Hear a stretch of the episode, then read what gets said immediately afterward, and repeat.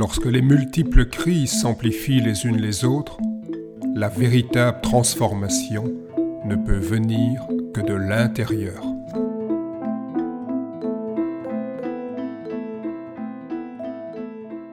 Tai Chi Chuan occidental, une approche enrichie.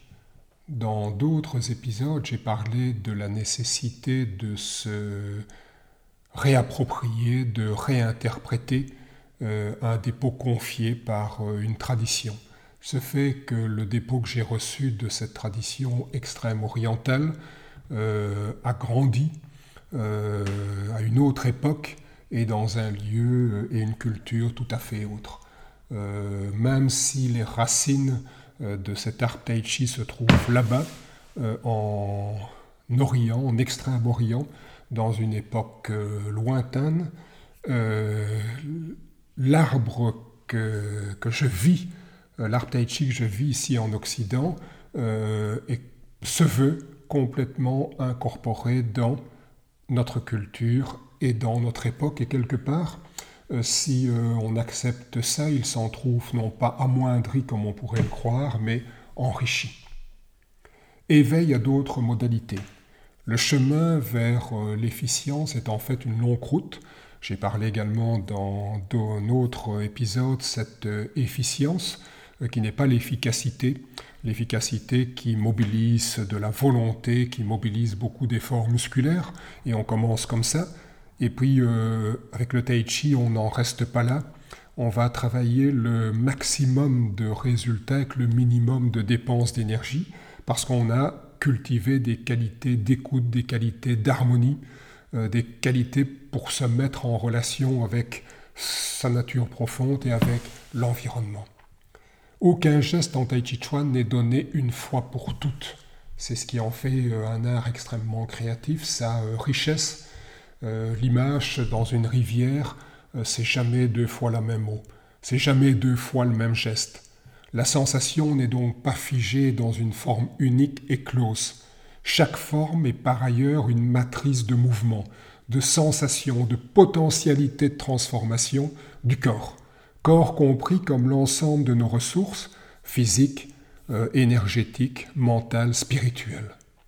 La pratique devient alors éveil à d'autres modes de percevoir, de représenter les choses et d'agir. Le travail intérieur, s'inspirant de l'ancienne alchimie taoïste, utilise ainsi la force opérante des images intériorisées.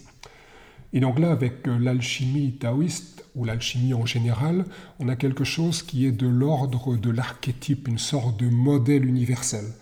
En effet, donc cette imagination active chère à l'alchimie taoïste, que les anciens appelaient l'entremetteuse, donc elle fait le lien entre le corps et la conscience, pour euh, Carl Gustav Jung, qui est euh, le créateur de la psychologie des profondeurs, cette imagination active est la clé du grand œuvre, la clé de la transformation intérieure.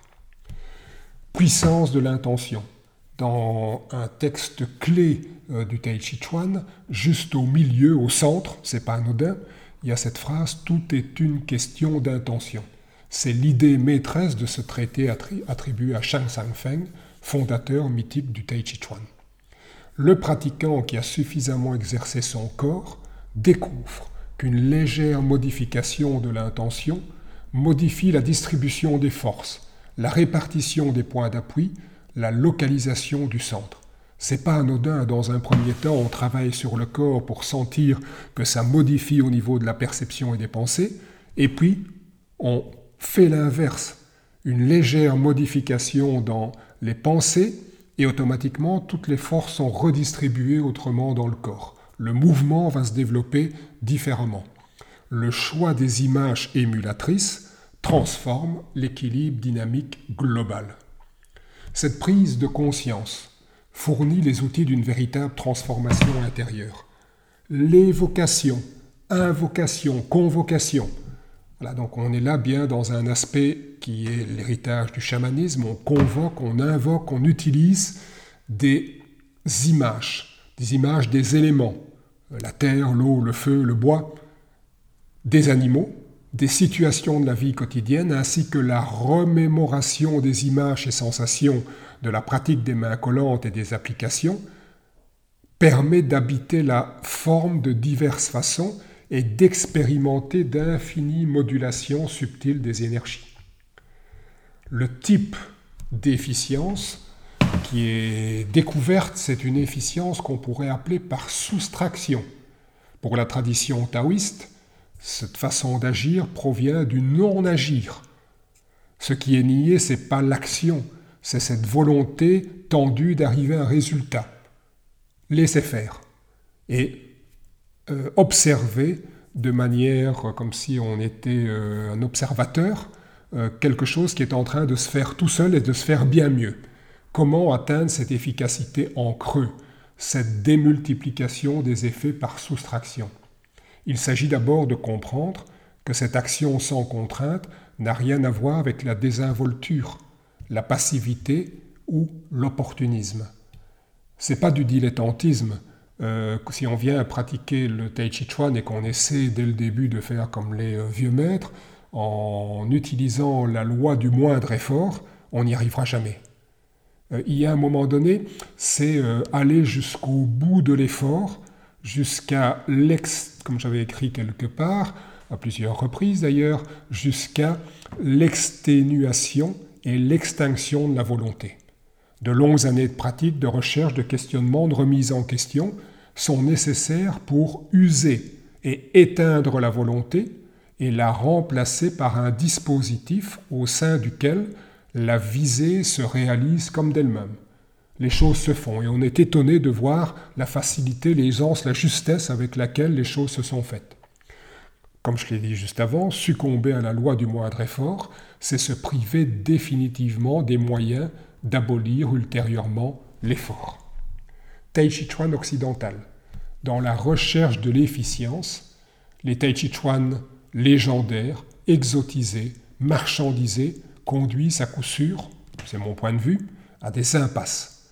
L'expérience m'a montré que ce type d'agir, que ce type d'efficience ne s'acquiert que dans un art qui résonne avec nos images, nos perceptions et nos représentations.